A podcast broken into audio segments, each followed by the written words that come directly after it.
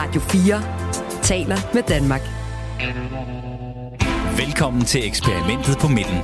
Din vært er Pernille Rudbæk. Mens Lund og Lose i aftes kunne sætte punktum for deres store tur det bagland, ja, så kan den vikarierende formand og forsvarsminister nu sadle op til et af de største bjerge, han skal guide SVM-regeringen opad. Forhandlingerne om det største forlig i SVM-regeringsperioden skal nemlig til at gå i gang, men der er skyer over bjerget. Hullet i forsvarets kasse er nemlig gigantisk, og samtidig ja, så mangler der jo altså stadig en. Mette Bok, det er tre måneder siden, at Ellemann blev sygemeldt nu. Tror du, han kommer tilbage? Og hver dag, der går, bliver det sværere for ham. I politik bliver man lynhurtigt glemt. Og sagen er også, at Troels Lund som forsvarsminister faktisk gør det rigtig godt. Og det er jo den post, han skal tilbage til, udover at han er partiformand. Så det bliver sværere og sværere. Det skal vi have foldet meget mere ud i dagens udgave af netop eksperimentet på midten, programmet, hvor vi hver eneste uge stiller skarp på, hvor den lilla, røde og blå regnbue egentlig ender. Er det i den store guldkrukke af reformer, eller er der faktisk ikke rigtig noget for enden af den der regnbue andet end luft? Velkommen til. Du lytter til Radio 4. Og i denne uges panel, der har jeg som altid samlet tre, der selv tidligere har været med i en regering på den ene eller på den anden måde. Den ene hørte vi lige pipe her i introen. Det er dig, Mette Bock. Velkommen til. Tak for det. Sidder i vores studie i Aarhus. Du er tidligere kultur- og kirkeminister for Liberal Alliance fra 2016 til 2019. I dag sovnepræst i Horsens, så nu er lidt nysgerrig på at høre, om du sådan har begrædt hele weekenden, at du nu har holdt den sidste stor bededagsgudstjeneste, hvor folk havde fri til at komme forbi og lytte. Nej, det har jeg ikke. Det er sådan lidt kunstig helligdag, kan man sige. Den er ikke bundet op på noget i evangeliet. Jeg synes, processen har været frygtelig. Men det, at vi skal undvære stor bededag, det klarer vi også. Næste år, der holder vi aftengudstjeneste og serverer varme veder bagefter, så det skal nok blive fint. Også velkommen til dig, Anders Fransen. Tak tidligere særlig rådgiver for to konservative ministre, i dag øh, direktør i Dansk Skovforening. Øh, var du i kirke, eller sad du derhjemme og, og holdt øje med, om der var nogen, der måtte udnytte dagen til små politiske drillerier der i fredags, den sidste store bededag, hvor vi havde fri? Nej, jeg var ikke i, uh, i kirke, hvis sandheden skal frem, så var jeg faktisk ude og skyde min riffel ind ude på skydebanen. okay, så du sad ikke og holdt øje med, om uh, der var nogen, der lige skulle ud og markere sig over for regeringen her på den sidste store bededag? Nej, men det antog jeg, at der var flere, der ville, uh, ville gøre. Det var der også mange, der gjorde på, uh, på sociale medier, men, men det slag var jo ligesom passeret, kan man sige. Også endelig velkommen til dig, Sune Steffen Hansen. Tak skal du have. Tidligere rådgiver i Socialdemokratiet, da, da de var i regeringen lidt tidligere end, mm. end den her regering. I dag partner i Rud Petersen, hvor du øh, jo især sidder og nørder med tal og målinger. Vi har også vores egne målinger her i programmet, nemlig til sidst i udsendelsen, hvor vi gør øh, status på, hvilket parti, der klarer sig bedst lige nu i øh, det her regeringseksperiment. I skal finde en rød, en øh, blå eller en lilla bold at komme i regnskabspuljen. Du skal ikke røbe, hvad du har fundet, men har det været svært at finde en, en bold den her uge? Ja, og det var der også sidste gang, og får ikke gang igen. Hvorfor er det så svært? Jamen, det er jo fordi, der er ikke noget, der ligesom altså, der er jo ikke et enkelt parti, der står frem, som om de har klaret sig super, super godt. Så det er sådan lidt en relation i forhold til de andre partier. Hvor skidt har I klaret det, sådan som vi er lige nu her, ikke? Ja, okay. Så for øh, tiden så handler det om at klare det mindst ringe. Ja, det kan der måske godt være en snært af i virkeligheden. Altså, det er lidt trist. Men... Nå, men uanset hvad, så, så glæder jeg mig til at høre, hvilke bold du har fundet frem, og, og også jer andre, og øh, glæder mig til at høre, hvad I øvrigt øh, har at sige om den uge, der er gået fra SVM-regeringen, som vi øh, skal vende i øh, de næste 55 minutter. Og øh, hvis du sidder derude og lytter med, så skal du også være hjertens velkommen til at byde ind. Det kan du gøre som altid på 1424. Radio 4 taler med Danmark.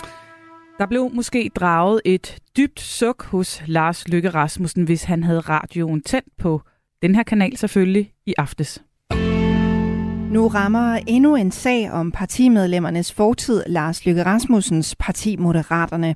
Moderaternes ordfører for socialt udsatte, Nana W. Godfredsen, har været med til at stifte Gadejuristen, og nu, nu bliver hun kritiseret for sin måde at forvalte pengene på i den københavnske ret. Ja, det er som om, at øh, personsagerne bliver ved med at pible frem fra den stadig grønne folketingsgruppe, og den her gang der er det altså partiets udsatte ordfører, Nana Godfredsen, som er kommet i rampelyset. Hun har i sin tid som daglig leder i Gadejuristen købt en såkaldt tuk-tuk, altså sådan en trehjulet knallert for 88.000 kroner. Men i stedet for at bruge sit øh, nye køretøj på arbejdet, så er den blevet stillet knap 200 km væk hos hendes daværende kæreste på Bornholm. Og øh, det må man altså ikke forklare redaktør og journalist på øh, Radio 4 undersøger Søren Meyer Jensen. den her øh, mand må simpelthen ikke bruge den øh, til private formål, og han siger, at han har kunnet øh, bruge den, som han ville, og hvis det er sandt, så er det i strid med reglerne. Det kan også være tale om øh, et muligt misbrug af midler, siger han, fordi hvis den her øh, tuk-tuk er indkøbt for midler, som egentlig skulle være gået til socialt udsatte, men bliver brugt privat, jamen så er det også et problem.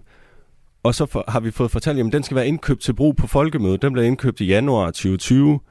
Der er ikke folkemøde i 2020, der er ikke folkemøde i 2021, der har vi corona. Alligevel så bliver den stående derovre, og den kommer først hjem til Værendamsvej i november 2022, altså næsten tre år efter den er købt. Ja, endnu en øh, irriterende lille personsag fra fortiden, der spørger i den her øh, grønne folketingsgruppe Mette Bok. Hvad løber der gennem Lykkes hoved, når han får serveret den her morgennyhed? Jamen, altså, han bliver jo æderspændt rasende. Han er dødtræt af de her sager. og den her sag, den øh, gør det ikke nemmere for ham, fordi der har været andre sager også. Men hvis vi løfter os lidt op i helikopteren, så er de der personsager der hele tiden i alle partier. Altså, vi har lige haft Lisette Rigsgaard, og jeg ved godt, at båndet mellem fagbevægelse og Socialdemokratiet ikke er så tæt mere, men det er alligevel noget, der påvirker Socialdemokraterne. Vi har lige haft en borgmester på Nordfyn, som måtte gå af en venstreborgmester, fordi han har kysset en, en kvinde øh, ved en julefrokost, og så videre, og så videre. Men når man er et nyt parti, er man selvfølgelig særligt sårbar. Og hvis det havde været en ukendt partistifter, altså en helt ny, som var kommet ind og havde dannet et nyt parti, så havde det her kun være med til at vælte partiet.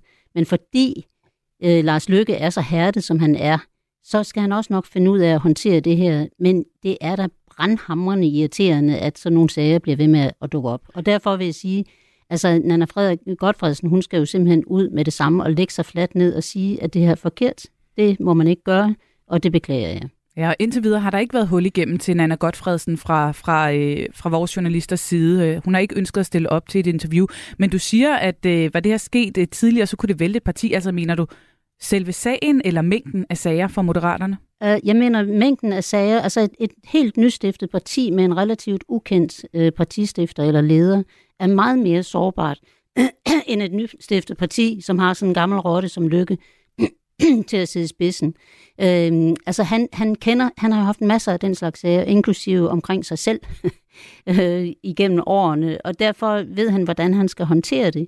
Men det er klart, at, øh, at det, er bare, altså det er bare endnu en sten på vejen, som man skal til at køre forbi, før man kan tale ordentlig politik. Så han er dødtræt af det, og han vil gøre alt, hvad han kan for at få den her sag lukket ned lige med det samme. Så jeg vil tro, at han lige nu, der taler han meget med Anna Godfredsen om, om der er flere sager, om man kan forvente, at der kommer mere.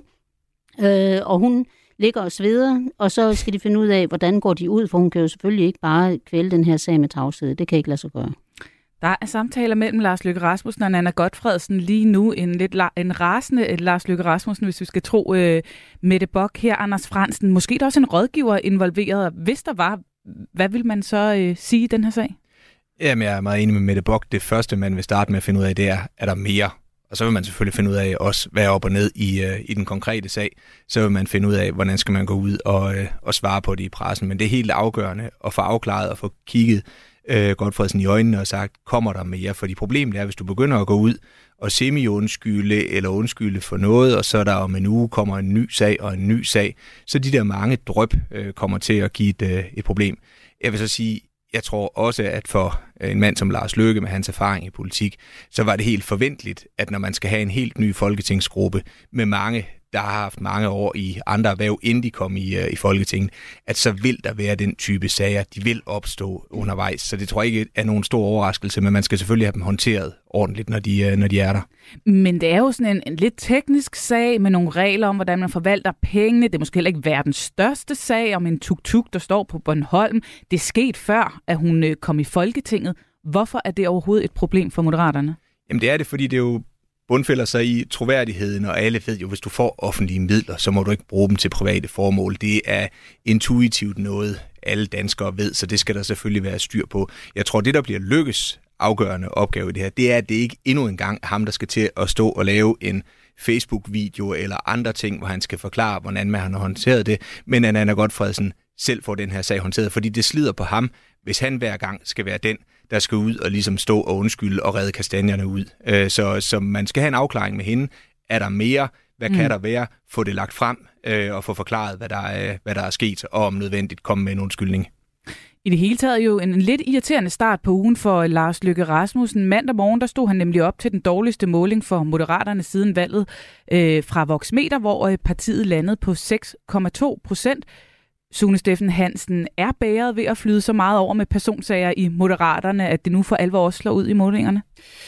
Ja, det kan gå lidt op, og det kan gå lidt ned, og lidt det frem og tilbage, og den slags. Altså man kan sige, at Moderaterne er jo sådan et parti, som på en eller anden måde er, er, er resistente over for øh, reformpolitikkens, øh, hvad kan man sige, øh, straf hos vælgerne. Deres vælgergruppe er meget øh, orienteret imod, at der skal ligesom være reformer af den offentlige sektor, vi skal gøre tingene på en anden måde. Så de har ligesom ikke oplevet de samme svingninger i målingerne, primært nedadgående retning, som Socialdemokratiet og Venstre har. Så på den måde har man egentlig tænkt, at de var sådan rimelig godt pakket ind der på midten, hvor deres projekt var. Det eneste, der kan tro dem, det er det, som kan tro næsten alle partier i et dansk politisk system.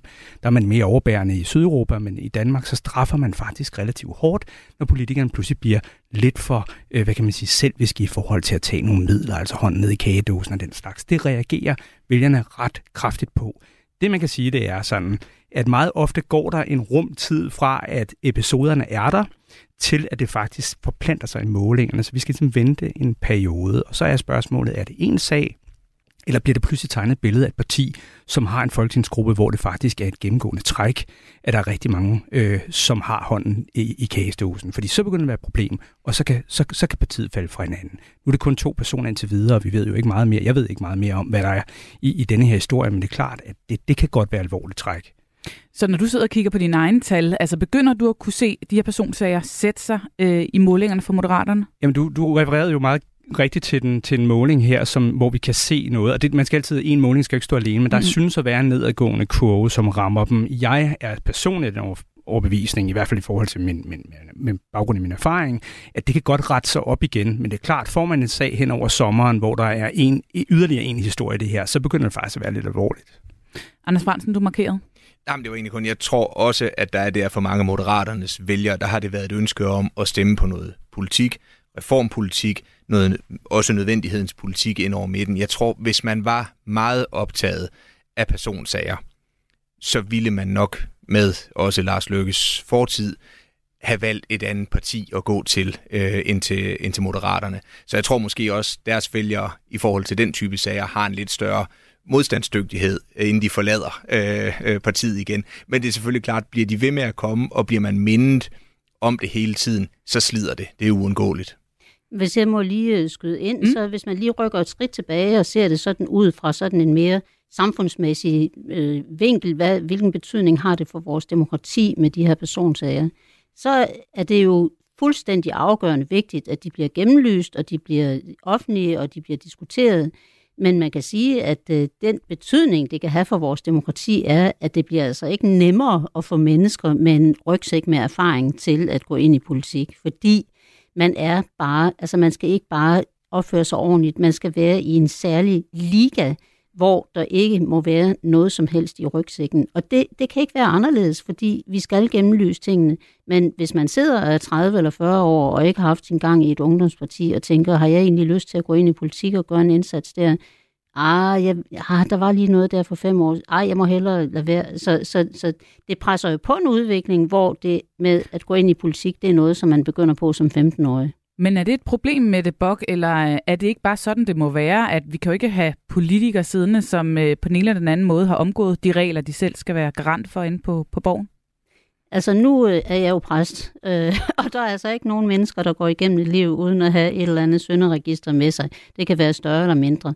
Men jeg synes, det er et problem, hvis der overhovedet ikke sidder øh, nogen, eller i hvert fald kun meget, meget få, som har anden erfaring end politisk erfaring med sig i bagagen. Altså jeg var selv 54, da jeg blev valgt ind. Og jeg kan huske i begyndelsen, når jeg sad og hørte på nogle af diskussionerne, øh, jeg tænkte, jamen altså, ved jeg overhovedet, hvordan det her det vil ramme ude på en arbejdsplads, eller vil ramme øh, ude i den virkelighed, som er uden for Christiansborgs tykke mure. Så jeg synes, at øh, det er dejligt at have unge, og det er skønt at have engagerede mennesker, som øh, er begyndt i politik som 15-årige, men det giver altså et positivt bidrag, når mm. man også har nogen med, som har en anden erfaring med sig. Fra erhvervsliv, organisationer eller menneskeliv i det hele taget. Og det bliver vanskeligere og vanskeligere. Men mener du, Mette Bock, at man så skulle se igennem fingre med en sag som den her? Overhovedet ikke. Den skal fuldstændig frem. Og det skal man jo være klar til, og det håber jeg da også, at øh, de forskellige partiledere taler med nyvalgte om, at de skal være klar over, at nu er det altså nu er det en anden gennemlysning, I kommer igennem, og det kan være sager, som ligger 20 år tilbage. Altså se lige på Jeppe Kofod, som, som nu har trukket sig fuldstændig fra, fra politik. De sager, de vil komme frem, og de skal frem i et parti. Og så må man finde ud af, hvordan håndterer man det så godt som muligt. Øh, jeg siger bare, at alle sider har en upside og en downside, og, og upsiden ved det her er, at tingene kommer frem. Downsiden er, at det kan skræmme andre fra at, øh, at gå ind i politik. Men det betyder altså ikke, at sagerne ikke skal frem, for selvfølgelig skal de det. Vi har fået en sms fra vores lytter i Jesper. Han skriver ind, de personsager i Moderaterne skyldes vel meget, at man ikke har kunnet nå at få clearet folk godt nok til at vide, hvem de er. Øh, Anders Fransen, øh, det der forarbejde, inden at man øh, lukker folk ind i øh, på sine opstillingslister og potentielt med ind i Folketinget, altså her med ind i, øh, i, øh, i regeringen. Hvad er det for et arbejde, der går forud? Er der simpelthen, øh, skal man simpelthen klire de enkelte kandidater, dykke ned i deres fortid, få kortlagt, om der er, er dårlige sager med i bagagen, eller hvad gør man? Nej, det synes jeg ikke, man skal. Man har jo som regel også nogle lokalforeninger, de skal opstille, de skal i deres områder finde nogen, de synes vil være gode kandidater. Selvfølgelig har man nogen, der er stærkt omdiskuteret, skandaliseret, har øh, tidligere straffesager eller lignende, så er det da selvfølgelig noget, man kigger på. Men det er jo ikke sådan et sikkerhedstjek, som hvis man skal øh, ansættes i forsvarets efterretningstjeneste eller noget i den dur. Selvfølgelig kigger man, er der nogen, hvor det kan give nogle store problemer, så skal vi overveje det. Men jeg synes jeg er også lidt enig i noget af det, øh, Mette siger omkring, at altså, lidt sat lidt på spidsen, så kan man næsten sige, at hvis vi havde vurderet Churchill efter samme øh, standard, øh, som nogen bliver bedømt på i dag, så ville vi alle sammen have, have talt tysk i, øh, i dag, øh, hvis man skal sige det sådan lidt, øh, lidt humoristisk. Altså, man skal passe på, at bedøm, bedømmelsen og konsekvenserne for dem, der bliver ramt af de her personsager, ikke bliver for hård. Det er fint, at de kommer frem i lyset. De skal øh, belyses, det er der ikke nogen tvivl om. Men man må også kunne sige undskyld, og så komme videre fra det. Og øh, det der med, hvad der så skal ske nu, lad os lige øh, kigge på det, fordi det er faktisk sådan, at øh, Nana Godfredsen har vidst, at den her sag, den har været på vej i flere måneder. Øh, mine kolleger på Radio 4 undersøger. De spurgte første gang Nana Godfredsen om et interview i december, altså øh, ja, her i sidste år, lige en nytår. Så hun har altså vidst, at der har ligget et eller andet i skuffen og lugtet lidt, og som måske ville blive trukket frem på et eller andet tidspunkt. Sune Steffen Hansen, jeg aner jo ikke, og det gør vores journalister heller ikke, om hun har forelagt det her for Lars Lykke Rasmussen og resten af moderaterne, eller om hun har holdt det for sig selv. Men hvad vil du have, have råd til, hvis man ved, at der ligger sådan en sag og ulmer, men man ikke rigtig ved, om den kommer, hvornår den kommer, hvor meget der egentlig er på den? Jamen altså, igen, jeg kender ikke historien indgående, men jeg vil sige, hvis hvis det kommer før, hvis I henvender jer før december måned, så vil jeg umiddelbart tænke, at selvfølgelig vil man som politiker gå til nogen. Præstjenesten, hun er jo ikke nødvendigvis vant til på samme måde omgås medierne som, som, som øh, andre politikere på Christiansborg. Hun er nyvalgt. Og så vil man få en rådgivning der. Så umiddelbart som rådgiver, så vil jeg sådan intuitivt tænke, hmm, er det noget, der skal komme mellem jul og nytår, hvor ingen følger med i medierne, fordi alle bare vil holde ferie. Og så er det ude. Og så er det færdigt. Så man selv skulle få den ud? Ja, det er jo en af måderne at gøre det på. Så kan man ligesom aflive effekten af, at det ikke bliver for voldsomt, i stedet for at vente for lang tid, og så risikere netop, at man står i en situation, hvor lige pludselig, at nogen kan kaste sig over det, som I nu har gjort her. Så du kan, du kan selv styre timingen på den mm. måde. Havde det været klogt? Øh, jeg vil jo helst ikke gøre mig til dommer den, for øh, meget over væk, det, men, men jeg vil sige, det er i hvert fald en mulighed, som jeg vil have, have tænkt øh, kunne lade sig gøre, når du, når du ligesom siger, det er december måned, at hun første gang bliver bekendt med, at I er opmærksom på det her. Mette Bok, øh, du ved jo, hvordan det er at være i et ungt parti, som har sin første tur i en flerpartiregering, og hvor man sidder med en stor gruppe af, folk, som ikke nødvendigvis har prøvet at være i regeringen før, og ved, hvordan det er at blive, blive tjekket igennem øh, på den måde, som der tit følger med, når man sidder der helt inde i, øh, i magtens øh, centrum. Øh, hvordan oplevede du det, når I sad i den der grønne folketingsgruppe, i forhold til, om folk kom med noget bagage, som potentielt kunne, kunne sprænge og skabe dårlige overskrifter? Altså for det første tror jeg, at de fleste partier gjorde, som, som det blev gjort i Liberale Alliance, at man virkelig prøver at sige til folk, og det ved jeg også, at Lars Løkke har gjort, har I noget med? Er der noget, jeg skal vide? Og I skal vide, at det her det bliver benhårdt. Men jeg tænker, at sådan en som Nana Godfredsen, hun har jo i mange år haft rigtig positiv mediemedvind, fordi hun har gået rundt der og grundlagt øh, gadejuristen i København og fået sat fokus på mange spændende ting og sådan noget. Så jeg tænker, at øh, hun, hun, øh, hun har slet ikke været klar over, at sådan en sag som den her, at det pludselig kunne blive en sag, som ikke kun gjorde noget dårligt for hende selv, men for, for partiet. Øhm, så, og, men jeg er helt enig i, selvfølgelig skulle hun have taget fat på en presserådgiver med det samme. Hun skulle også være gået til Lars Løkke Rasmussen. Det ved vi så ikke, om hun har gjort. Men i hvert fald, hvis hun er blevet rådgivet til, hold nu mund, hold hesten, og lad os se, om det ikke går over, så er det dårlig rådgivning. Her til sidst, Anders Fransen, det er jo øh, lidt symptomatisk, at det igen igen er moderaterne i det her arbejdsfællesskab, som skal bøvle med endnu en personsag. Er det fortsat mest af alt en parti eller et, en sag, der, øh, der roder i partiet, eller roder det også i regeringen, det her? Nej, det råder kun i, i partiet, det her, og de kommer til at have flere af de sager, for det vil altid komme med en ny folketingsgruppe. Også når man, som man alt andet lige må sige, Moderaterne har, har fået mange ind, der har noget erhvervserfaring, øh, så risikerer man, at der er sådan nogle sager fra for tidligere i deres, øh, deres liv. Men indtil videre er det ikke en øh, sag for, for regeringen overhovedet. Det er på mange måder befrielsens øjeblik. Ja, Lars Løkke Rasmussen kunne måske godt selv trænge til et lille befrielsens øjeblik her efter vores snak. Men øh, hvad synes I rent faktisk har været befrielsens øjeblik for regeringen i den forgangne uge? Hvornår er SVM-projektet for alvor lykkedes, hvis I skal pege på et øjeblik? Sune Steffen Hansen, vil du lægge for? øh, ja, det, det kan jeg godt. Altså, øh, bastarden og befrielsens øjeblik hænger også lidt sammen. Men jeg vil starte med befrielsens øjeblik. Ja, så altså, må vi vente med det andet. Ja, øh, jamen jeg synes jo, at altså, det jeg jo som, som vælgeranalytiker fulgt meget med i, det var jo sådan de dagsordner, der var på vælgernes, øh, eller vælgernes dagsorden op til valget, og det var helt klart en eller anden form for reformtanke hos alle partier, men i særdeleshed hos, hos moderaterne. Og man må bare sige, at med den her regering, så har man altså fået reformpolitik, så det batter. Øh, det er så også et problem for nogle af dem, men og i den forbindelse, så kan man sige, at sidste uge, så fik vi en reformkommission, der nu mm. kom med noget. Så tænker jeg, at hvis det er det, at offentligheden gerne vil have, de danske vælgere gerne vil have, jamen så har de jo altså også fået det, og det må jo være befriende, så er der kommet sådan en reformkommission i sidste år. ja, det kommer vi tilbage til, om det så rent faktisk har været øh, lidt senere i udsendelsen. Mette Bock, hvad har du fået øje på? Altså som befrielsens øjeblik, der tror jeg, alle i den her regering er lykkelige for, at nu er vi over den sidste store bededag. Ja. altså nu, og, og jeg synes faktisk, det er bemærkelsesværdigt, at, øh, at det ser ud som om, at øh, vi havde kæmpe ballade, og det pressede jo, altså især pressede det jo Socialdemokraterne og Venstre, ikke? Af, af forskellige grunde, men det pressede især de to partier.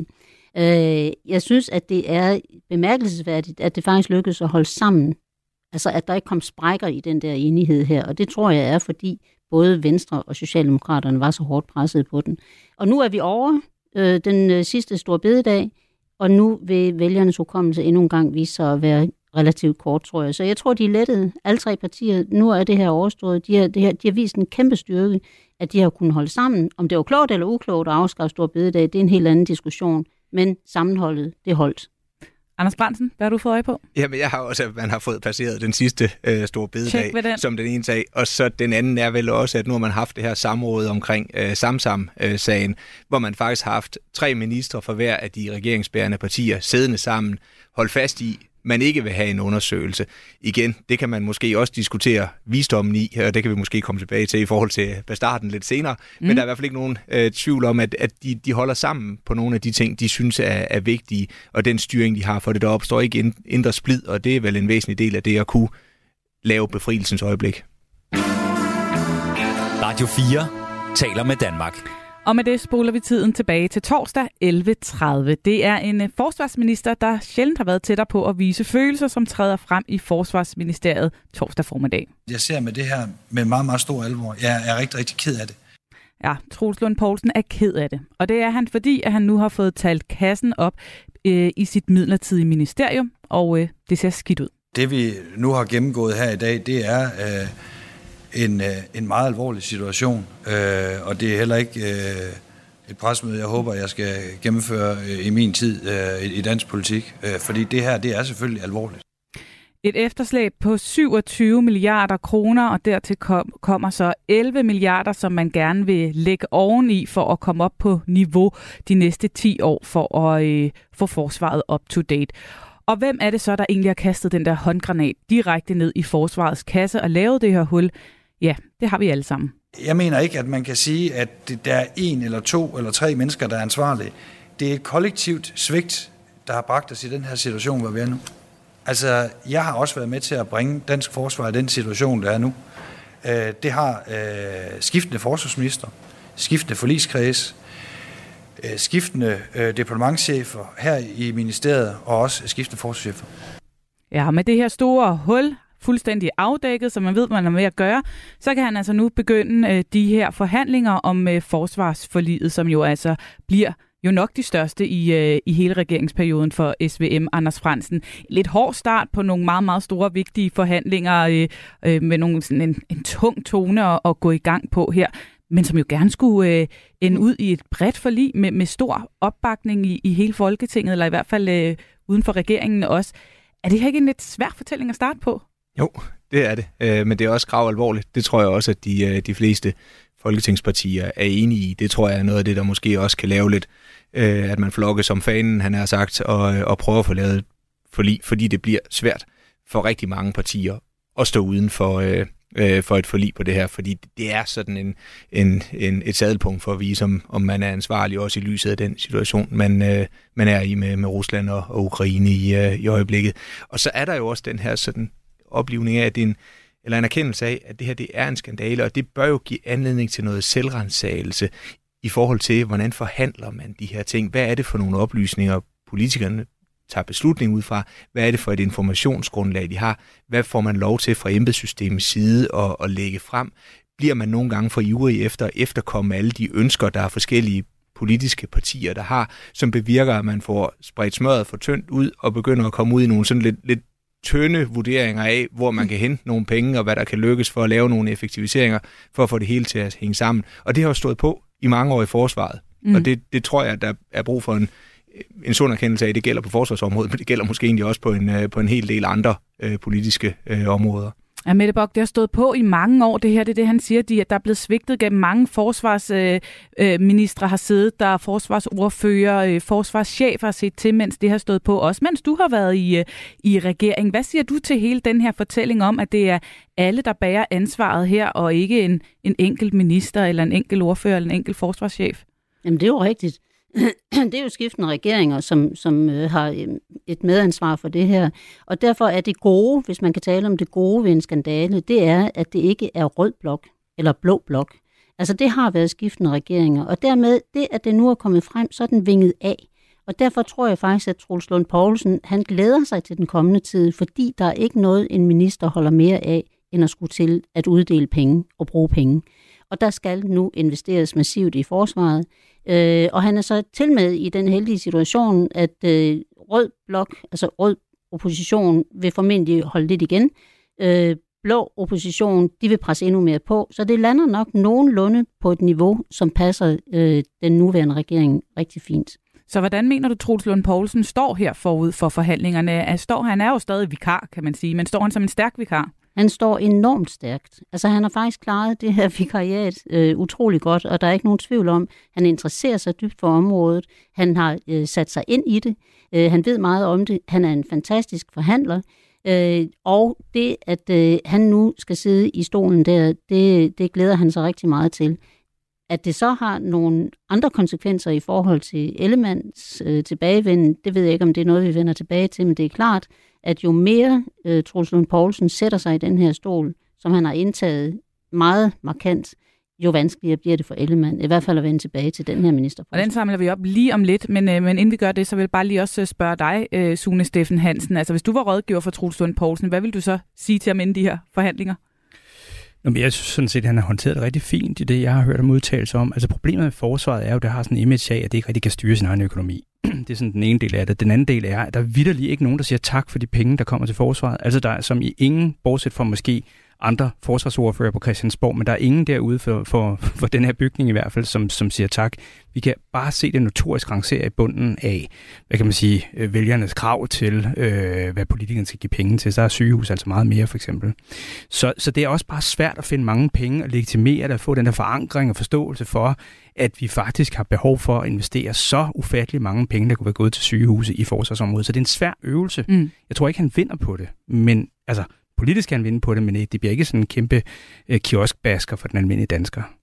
Og så lad os lige øh, tale om den store elefant i rummet. Der blev også skrevet ind til, øh, til det på sms'en, og du nævnte også med det bokken, nemlig Jakob Ellemann Jensen. For det er jo altså nu lidt over tre måneder siden, at han øh, sygemeldte sig. Vi har stadig ikke hørt noget om, uh, hvad der kommer til at ske. For en måned siden sagde Stefanie Lose sådan her.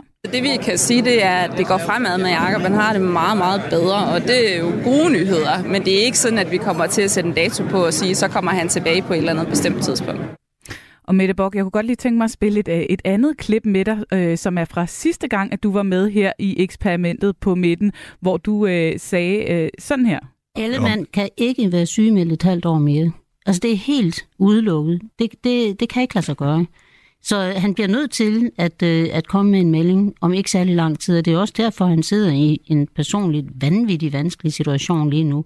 Ja, nu er der altså øh, Mette Bock gået mere end en måned, uden at, vi har kommet, at han er kommet med den her øh, melding. Øh, hvad sker der? Altså, jeg tror, han er ved at finde ud af med sig selv og sin familie, øh, og held og lykke med det, øh, og få truffet den rigtige afgørelse. Han kan håbe på, at han får tilbudt en stilling uden for Christiansborg, og dermed kan sige, at jeg har fået tilbudt mit drømmejob, og det har vi jo set andre øh, trække sig tilbage fra politik med den grund. Eller også øh, vil han formentlig overveje at vende tilbage, men ikke på posten som forsvarsminister, men på en anden ministerpost. Hvorfor siger du det? Det er fordi, jeg tror virkelig, at Troels Lund Poulsen har fået sat sig så hårdt på den stol. Og det er ikke for at genere øh, Ellemann overhovedet, men fordi det er det, der har været på dagsordenen. Det har været forsvaret i meget høj grad, og han har været håndteret det dygtigt og markant og tydeligt øh, og vi stor interesse. Øh, så, så det bliver rigtig svært for Ellemann at hoppe ind nu, fordi nu starter de rigtige forhandlinger, men det har jo været et langt tilløb til det. Og det tilløb, det har han ikke været med til, fordi han har været sygemeldt. Så jeg kan slet ikke se overhovedet for mig, at han kommer tilbage som forsvarsminister.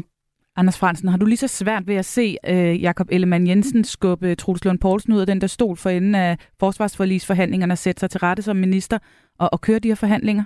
Der synes jeg, det afgørende er jo, om Jakob Ellemann vender tilbage som partiformand. Hvis han vender tilbage som partiformand, så vælger han jo også, øh, hvilket ministerie han gerne vil være minister for. Så kan han vælge noget andet, men det er hans prærogativ at være første vælger i, øh, i den sag. Men man kan jo godt træffe for forkerte dumme valg. Det, det kan man altid gøre, men det ændrer ikke ved, det er hans valg, øh, i, i fald han vender tilbage. Så er jeg enig i diskussionen om, øh, hvornår skal man have en afklaring øh, på det.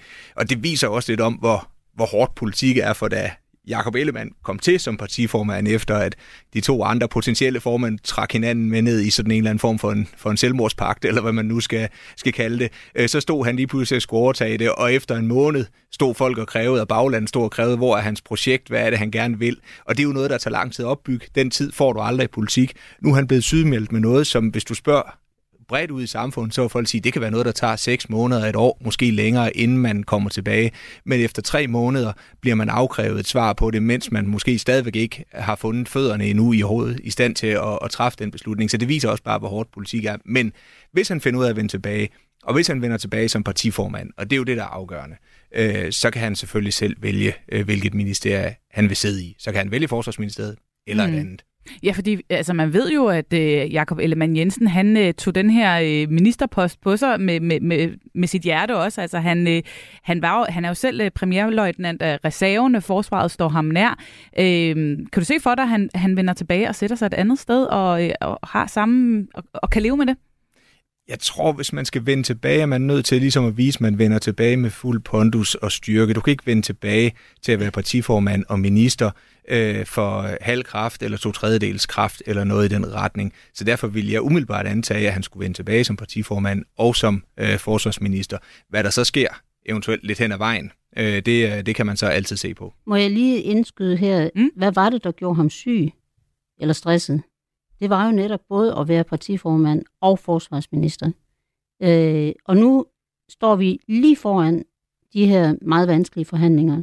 Så alle vil kunne forstå, hvis han siger, hvis han nu vælger at komme tilbage, hvad jeg stadigvæk kan have min tvivl om, at øh, jeg vælger at komme tilbage, jeg vil gerne være partiformand fortsat, men jeg må erkende, at, øh, at jeg, ja, altså, jeg bliver også nødt til at passe på mig selv, og derfor så er det måske et mindre krævende ministerium, han så vender tilbage til. Men selvfølgelig er det ham selv, der kan vælge. Det siger sig selv. Det er ham, der er partiformand.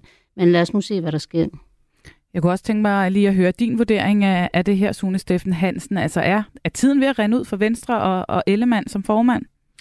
Altså, min egen mavefornemmelse er sådan, når jeg betragter det ud fra det, jeg hører, så synes jeg egentlig, Venstre behandler ham rimelig godt. Sådan. Altså, det synes jeg, det gør. Øh, så øh, er tiden ved at rende ud? Ja, der er jo ikke noget, det virker ikke som om, det er lange knives nat endnu, i hvert fald for mig. Men det er jo klart, når man kommer til landsmødet på den anden side af sommerferien, så begynder der at være sådan nogle events, som virker lidt mærkelige, hvis partiformen ikke er der andre ting. Og så tænker man, nu, nu nærmer vi også et år siden, der var valg og sådan noget der. Altså, så begynder der at være sådan en naturlig periode, hvor man siger, nu, nu skal vi måske have en afklaring. Så er der den kæmpe udfordring, at Venstre jo ikke har det særlig godt i tilslutning i målingerne, og har brug for en eller anden form for formand, der i hvert fald kan stå frem, og formentlig også en formand, der bliver nødt til at tage et mere, hvad kan man sige, indrigspolitisk område ind under sine vinger og ligesom behandle det, og måske ikke have en post, som signalerer øh, verden ude øh, for Danmarks grænser. Mm. Så jeg tror, øh, baseret på det, kunne, kunne det godt give mening, at hvis han kom, til, hvis han kom tilbage som formand, skiftet ministerie.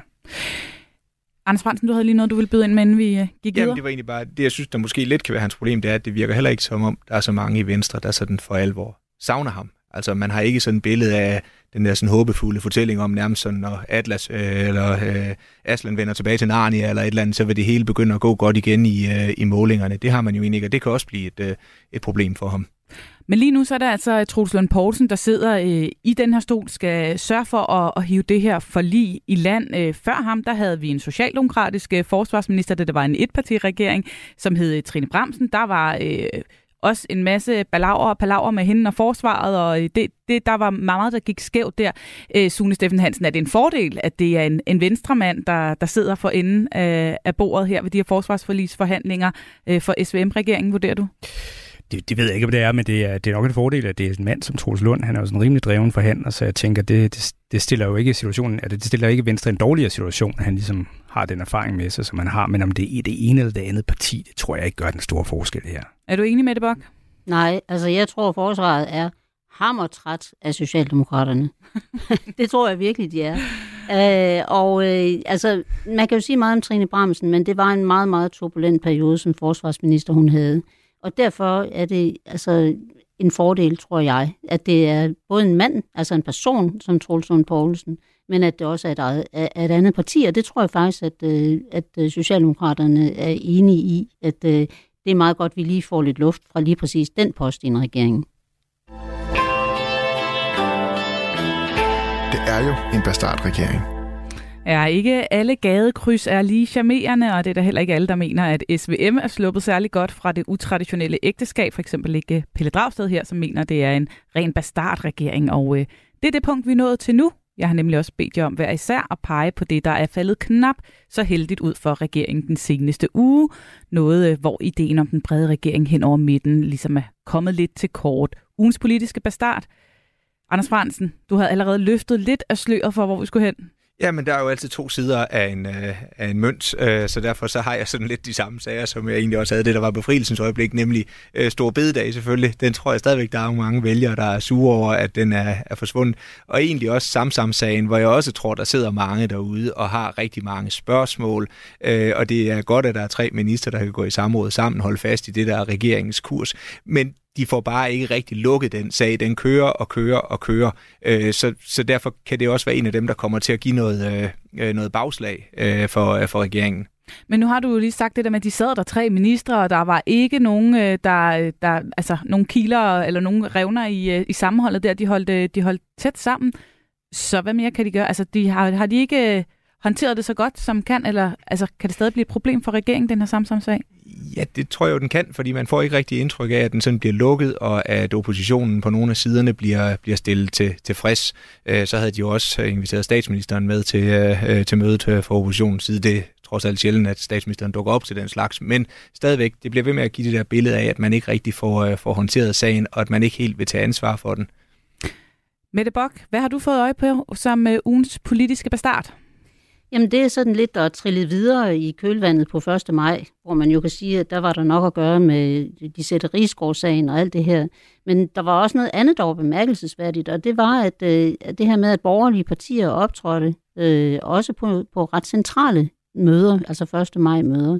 Og der tænker jeg, at man i Socialdemokratiet tænker, at det er altså ikke særlig godt, hvis nu der er for mange, der går på hugst øh, i fagbevægelsen. Det ved man jo godt, at det er der partier længere ude på venstrefløjen, som gør og har gjort igennem mange år. Men hvis også borgerlige partier begynder at gå lidt på hugst, så er der nok en lille bekymring der. Og det er jo ikke godt for et regeringssamarbejde. Det er overhovedet ikke noget, der truer nu, men jeg tænker, at der er nogen, som har siddet og tænkt, hmm, bliver Socialdemokratiet nu associeret så meget med borgerlige partier, at, øh, at vi faktisk også rykker nogle vælgere den vej, for så kan de jo lige så godt tage den ægte vare. Men er det et problem for SVM-regeringen, hvis, uh, hvis uh, Socialdemokraterne mister grebet om arbejdervælgerne? Altså det greb tror jeg sådan set, at de har mistet for mange år siden, selvom Socialdemokraterne jo stadigvæk er det langt største parti i dag. Øh, men, men jeg tror, at det er vigtigt for, for Socialdemokratiet at have et godt forhold til fagbevægelsen. Mm. Det er så også vigtigt for fagbevægelsen, at de på en eller anden måde får genetableret et ordentligt forhold til Socialdemokraterne. Men at, at båndene er der historisk, selvom de på nogen måde er blevet løsnet igennem de seneste par årtier, det, det tror jeg faktisk er vigtigt for begge parter. Og derfor er det, øh, det er ubehageligt at se, at, øh, at fagbevægelsen læner sig, især hvis de læner sig ind mod de borgerlige partier. Og der var jo en øh, måling for nylig, som vist nævnte, at Danmarksdemokraterne faktisk var et af de helt store arbejderpartier, når man så på, øh, øh, hvad folk stemte. Øh, arbejdervælgergruppen øh, stemte på. Øh, Danmarksdemokraterne på den konto, kan det blive et problem for Socialdemokraterne og SVM-regeringen? Det tror jeg, det har været lige siden Danmarksdemokraterne kom. Øh, jeg tror, at Mette Frederiksen og kompagni har været meget, meget opmærksom på, hvad det er, der sker der. Fordi de vil nøde se en gentagelse af det, der skete, da vi fik Dansk Folkeparti, mm. øh, som jo gav en stor splittelse, som det så lykkedes øh, Mette Frederiksen at, at få ligesom lappet øh, øh, sammen igen. Hvis der så kommer et andet nyt, frisk parti som Danmarksdemokraterne, som vil gentage det, der skete med Dansk Folkeparti, altså at de trækker rigtig mange arbejdervælgere, hmm, den, den, den tror jeg, de vil gøre meget for at undgå. Sune Steffen Hansen, mm. den politiske bastard, hvad har du noteret ned? Jeg, må jeg bare lige komme med en bemærkning der, for ja. det er meget sjovt. På, øh, på valgdagen, så trak vi nogle tal, der kunne vi ligesom se, at ja, det var en periode op til valgdagen, men der var 50.000 socialdemokratiske vælgere, der ville stemme på Danmarksdemokraterne, og det var, de havde den her arbejderprofil, altså primært erhvervsuddannet, og i løbet af valgkampen lykkedes det sådan set med Frederiksen og Socialdemokratiet at holde på de vælgere og stoppe hvad kan man sige, sivning over til Danmarksdemokraterne. Så det er jo nogle af dem, der er i bevægelse lige pludselig, når sådan nogle ting sker. Så det er mm. klart, det er meget alvorligt for Socialdemokratiet. Øhm, Bastaren, det er, hænger sådan lidt sammen med befrielsens øjeblik igen. Det er hele den her reformpolitiske logik, som vi er ude i, hvor at øh, man kan sige, det må jeg bare sige også som tidligere øh, rådgiver for Socialdemokratiet, det er bare svært for en socialdemokratisk regering. Det er immer væk svært at, at, at, at få opbakning fra vælgerne øh, når man laver de der sådan, øh, tiltag, som kan virke hårdere. Og vi så det jo måske mest tydeligt 1. maj, hvor Socialdemokratiet i virkeligheden øh, fik noget af en ja, langefinger øh, af fagbevægelsen. De var mm. simpelthen ikke inviteret med til at holde taler, og hvis man sådan har begået sig på fag- arbejderbevægelsens bonede gulve, så ved man, at det er, øh, det er, det, det er, det er alvorligt, når sådan noget sker det druknede sig lidt i, at FH har mistet sin formand og alle de tager, der kørte der i den mellemtid. Men det er faktisk, øh, det synes jeg var et, et udtryk for, hvad kan man sige, en bastard tankegang. Altså det er svært for, for Socialdemokraterne at, at, at vinde på det her.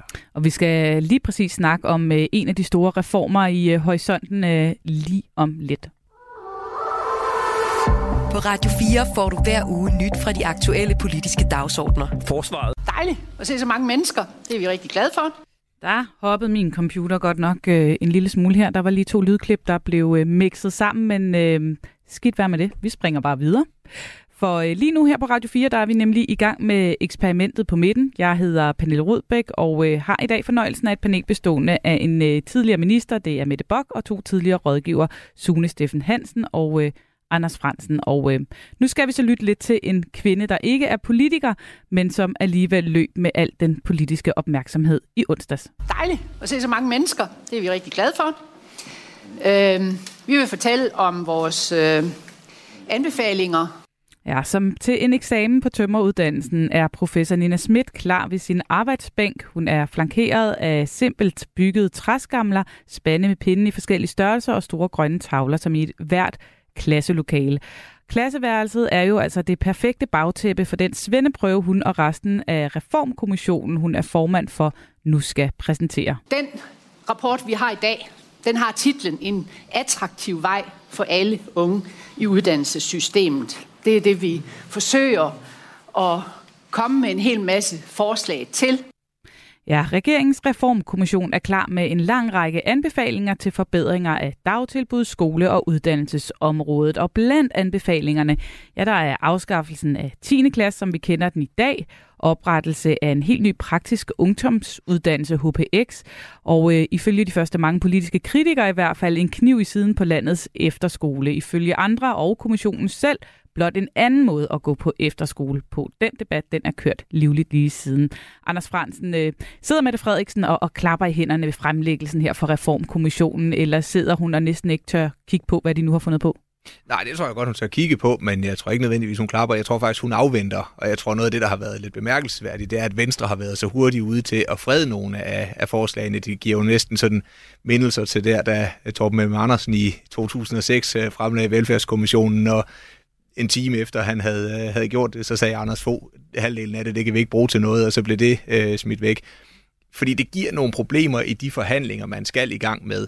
Hvis man hver især sådan sidder og sætter et palisanter op om, om sin egen lille Hassan og beskytter nogle mm. ting, eller siger, det der kan vi ikke komme til at snakke om, og det der, det er fredet, øh, så, så bliver forhandlingerne noget vanskeligere. Så jeg tror egentlig ikke, det der bliver fremlagt, for så vidt øh, angår velfærdskommissionen her, er et stort øh, altså er noget, der sådan skræmmer Mette Frederiksen, men jeg tror, forhandlingerne kan blive vanskeligt gjort, hvis alle begynder at positionere sig øh, lang tid i forvejen. Ja, lad os lige gribe fat i det, du nævner her, fordi altså, oppositionen var jo meget hurtigt klar med kritik fra SF til radikale, Danmarksdemokraterne osv. var ude at sige, at øh, det, var galt det her med efterskolerne. Men som du også nævner, regeringspartiet Venstre, de øh, kunne knap nok lige holde deres fælles Twitter-besked tilbage, øh, da den politiske ordfører Morten Dalin, han postede sit tweet øh, bare fem minutter inde i pressemødet, før der var nævnt noget som helst om efterskoler, vil jeg tro. Han skrev, efterskoler handler om dannelse, om frihed under ansvar, om frivillige for forpligtende fællesskaber. Det er et sted, hvor man lærer noget om nogle, lærer noget om nogle fag, men også om sig selv, om livet. Og Venstre siger nej tak til at fjerne unges mulighed for at komme på efterskole. Mette Bok, et regeringsparti, som der som det første går ud på den her måde og, og cementerer en modstand mod en reformkommission, i stedet for at lytte og tak for det gode og spændende arbejde, og nu skal vi se på forslagene, så ud og, og straks tage, tage, tage afstand for, for en del af det. Hvad har de øh, tænkt i Venstre, før de gik ud med det her? Det er simpelthen rent og skært populisme.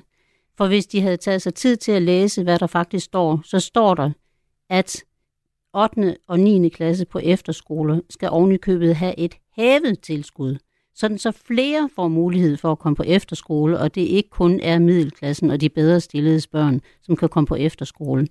Hertil kommer, at der faktisk står, at den nye HPX-uddannelse skal tage noget af det ind, som handler om dannelse, og ikke kun om uddannelse.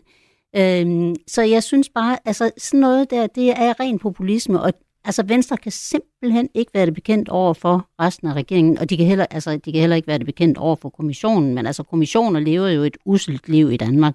De bliver nedsat, fordi der er nogen, der har opdaget, at der er et problem, så laver man en kommission, også kaldet syltekrukke. Den arbejder grundigt med tingene, kommer med nogle forslag, og så er det lige så sikkert som ammen i kirken, at alt skydes ned. Men det gode for vores samfund, det er, at mange af de forslag, som kommer i de her kommissionsrapporter, ender faktisk med at blive til noget, men tingene skal modnes. Tingene skal lige modnes, og først skal det lige skydes ned. Altså, du siger, det ren og skær populisme. Ja, det er det også. Og du synes, det er tavligt, men hvorfor i alverden gør de det så i Venstre? Det gør de for at høste billige stemmer. De, de husker stadigvæk, da Anders Fogh på et stort DGI-sommerstævne med flere tusind mennesker siddende i en arena nede i Haderslev, sagde, at han var faktisk ikke sikker på, at det var nogen særlig god idé, det her med 10. klasser og efterskoler. Han blev pævet ud, og de fik så mange bank for det. Det kan de stadigvæk huske, nogle af dem, og derfor skal de ud nu og være efterskolernes store forsvar. Men Reformkommissionen siger ikke, at vi skal lukke efterskolerne. Reformkommissionen siger, lad os styrke efterskolernes 8. og 9. Mm. klasse med et bredere optag, og så i stedet for sørge for at lave et tilbud til unge, sådan så alle får bedre muligheder end det, der er i dag, hvor stort set alle jo går på gymnasiet. Ja, og jeg synes også, der er måske en fortælling, samlet fortælling, krisefortællingen, den kommer til at halte lidt. Fordi på den ene side, så har man en regering, der fjerner stor bededag, den vil lave pensionsreformer for, øh, for dem, man betragter som de mest øh, nedslidte. Men samtidig så er der så et regeringsparti, der hurtigt går ud og kæmper for, at nu skal man bevare 10. klasse. Det år, som man, der kan være mange gode grunde til det, men hvor man alt andet lige vil sige, det er ikke et, der sådan passer normalt ind i skolegangen, så det har lidt karakter af sådan et, et ekstra hyggeår. Det bliver det jo også i endnu mere udtalt grad nu med, med det, der er lagt op til velfærdskommissionen. Der kommer ikke eksamen, og der kommer ikke krav. Så sådan den samlede fortælling om, at vi skal alle sammen øh, lægge en, øh, en ekstra skulder til for at få økonomien til at hænge sammen, den kommer til at halte lidt, når man så samtidig forløjet går ud og siger, 10. klasse efter skole, den er, mm. det er fredet. Sune Steffen Hansen, hvad har de tænkt i Moderaterne og Socialdemokraterne, da de så deres øh, regeringsallierede øh, gå ud på den her måde og markere sig i forhold til efterskolerne? Jamen, jeg, jeg synes faktisk, altså, jeg, jeg synes, der sker et eller andet i, i regeringen for tiden, som, hvor det ligesom, jeg tænker, er bæret ved at flyde over nu her. Altså, statsministeren har også været ude at sætte spørgsmålstegn med, hvor meget man nu vil gå til seniorpensionen alligevel. Mm. Og nu, nu kommer en, en reformkommission, og ganske hurtigt så er Venstre ud at aflive et centralt initiativ der. Altså, det virker som om, at øh, det at gå reformamok er på en eller anden måde begynder at rende ind i et eller andet form for selverkendelse af, at vi kan ikke holde til det her sådan i fire år. Det er i hvert fald nogle tanker, jeg har gjort mig, øh, for jeg synes, der er nogle signaler for tiden, hvor jeg tænker, hmm, man kører den ikke ud, og så tager alle de hårde valg øh, hele vejen til, til oktober måned, og så derefter de gode ting. Det er ligesom, man begynder allerede nu i forhold til ens bagland og bøje lidt af på nogle af de der sådan meget stærke reformer, der er. Der er ingen tvivl om, at efterskolerne er vigtige for Venstre. Det var det også i 2002, da Ulla, øh, da Ulla Tørnes var undervisningsminister, og også foreslog at reformere efterskolerne, hvor efter 300 venstrefolk, som jeg husker, troppede op for uddannelsesudvalget i Venstre og krævede svar på, at det var i hvert fald ikke Venstres politik af den slags. Så der er jo ikke noget nyt i den måde. Altså det sker her 21 år efter igen. Mette Bock, er det også nogle tanker, du har gjort sig af øh, SVM-regeringen, som jo er sat i verden for at skulle lave de svære og upopulære reformer, ved at få lidt øh, kolde fødder rundt omkring? Altså, de, de er givetvis påvirket af al den kritik og al den diskussion, der har været, men jeg tror ikke, de er uforberedte på det. Og jeg synes som samfundsborger, at det er meget bedre at lægge et højt ambitionsniveau, for det skal nok blive trukket ned, når tingene begynder at blive konkrete. Alle vil have øh, reformer, men ingen vil have forandringer. Øh, det er meget bedre end at starte uambitiøst, for du kan aldrig løfte noget op til at blive mere end det, du lægger, ned med, lægger ud med. Øh, men at der kommer kompromiser, og man skal hakke en hæl og klippe en tog osv., det er helt almindeligt i politik. Men øh, hvis vi så ser på uddannelsesområdet, øh, er det, den her øh, reformkommission og de forslag, de kommer med her, det der kommer til at ske med folkeskolen og ungdomsuddannelserne, overgangen til den, Nej, det er det ikke. Og det er jo heller ikke meningen. Altså, de er jo ikke lovgiver i Men den kan det blive kommission. et problem for, for SVM som, øh, i forhold til at holde sammen? Det kommer jo an på, hvordan de finder ud af, bag ved de lukkede døre, at tale sammen om, hvis I skal have det på efterskoler, så skal vi have det på noget andet, øh, og det tredje parti skal have noget tredje. Og det skal de have handlet af på forhånd, inden mm. de går ind i regeringen. Men det bliver selvfølgelig ikke præcis, som der står i Reformkommissionen. Det er der aldrig no- nogensinde noget, der er blevet, og det er heller ikke meningen med en kommission.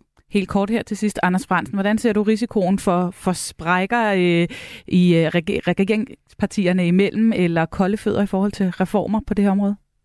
Jamen, den risiko er der altid, men jeg synes, det er alt for tidligt at sige, om, øh, om de rent faktisk får løbet noget i, øh, i mål på det her. Du lytter til Radio 4. Det var en kort og, kort og god afrunding på, på den runde, og øh, så har vi nemlig heller ikke ret mange flere minutter til at dissekere SVM-eksperimentet for, for den her uge. Det er blevet regnskabets time. Nu skal I hver især fortælle mig, om I vil smide en øh, rød, blå eller lilla bold i vores øh, samlede regnskabspulje, alt efter hvem I synes, der har fået mest ud af eksperimentet på midten i den forgangne uge. Sune Steffen Hansen, vil du lægge for? Ja. Jo. Ja, jeg synes ikke, det er nemt. Øhm, jamen, altså, det, det, bliver, det bliver en blå, blå bold, og det ja. gør det, fordi at det er sådan lidt uh, Troels Lunds, uh, jeg synes, han havde rimelig stor succes med at indtage sådan en landsfaderlig rolle, da han havde det her doorstep foran pressen og fortalte, hvor alvorligt situationen er i forhold til budgettet i Forsvarsministeriet. Uh, uh, så det, det, det er sådan lidt det, der er udslagsgivende. Troels Lund hiver en blå bold ja, det, det i, i puljen. Anders Fransen, hvad har du for noget? Jamen, det bliver også en øh, blå Ja. bold. Det bliver lidt ud fra, at Venstre ser ud til at have haft lidt løft i, øh, i målingerne, og om det så er på grund af, af Troels Lunds præsentation af, af forsvarsforlisforhandlingerne, øh, eller om det er fordi, de andre bare har gjort det øh, dårligere. Øh, det, det vil jeg lade stå usagt, men, men det bliver i hvert fald en blå bold. Det er ikke den første bold, de har fået her i programmet for at køre lidt mere under radaren end alle de andre og lade dem tage tæskene. Mette Bok, hvad har du øh, fundet frem? Jeg har faktisk ikke mere at tilføje, for jeg er fuldstændig enig med de to foregående. Så det er en blå bold, og det er Troels Lund Poulsen, der er årsag til det. Jamen altså, øh, så er der faktisk lidt uh, breaking her i uh, vores program, fordi så har, uh, har de blå bolde simpelthen uh, overtaget uh, andenpladsen fra de røde bolde, sådan så uh, det nu er, uh, ja nu skal jeg jo lige tælle sammen her, 10 blå bolde, vi har i puljen, 8 røde og stadig altså 24 lilla, som uh, de mange første programmer var det jo altså rent lilla, det der blev puttet øh, i puljen. Så meget kan ske endnu. Øh, vi samler jo op de kommende tirsdage her i eksperimentet på midten når det bliver 11.05. Tak fordi I var med i den her runde, Sune Steffen Hansen, Mette Bok og øh, Anders Fransen. Og øh, selvfølgelig også mange tak til dig, der har lyttet med. Hvis du øh, ikke fik lyttet med helt fra starten, så kan du selvfølgelig finde eksperimentet på midten som podcast i Radio 4's app, eller hvor du ellers finder din podcast. Der er meget mere politik her på kanalen hver eneste dag i øh, det, vi kalder for den politiske time mellem 11 og 12. Jeg er tilbage på torsdag med mandat sammen med Thomas Larsen. Vi lyttes ved. Ha' det godt så længe. Du har lyttet til en podcast fra Radio 4. Find flere episoder i vores app, eller der, hvor du lytter til podcast. Radio 4 taler med Danmark.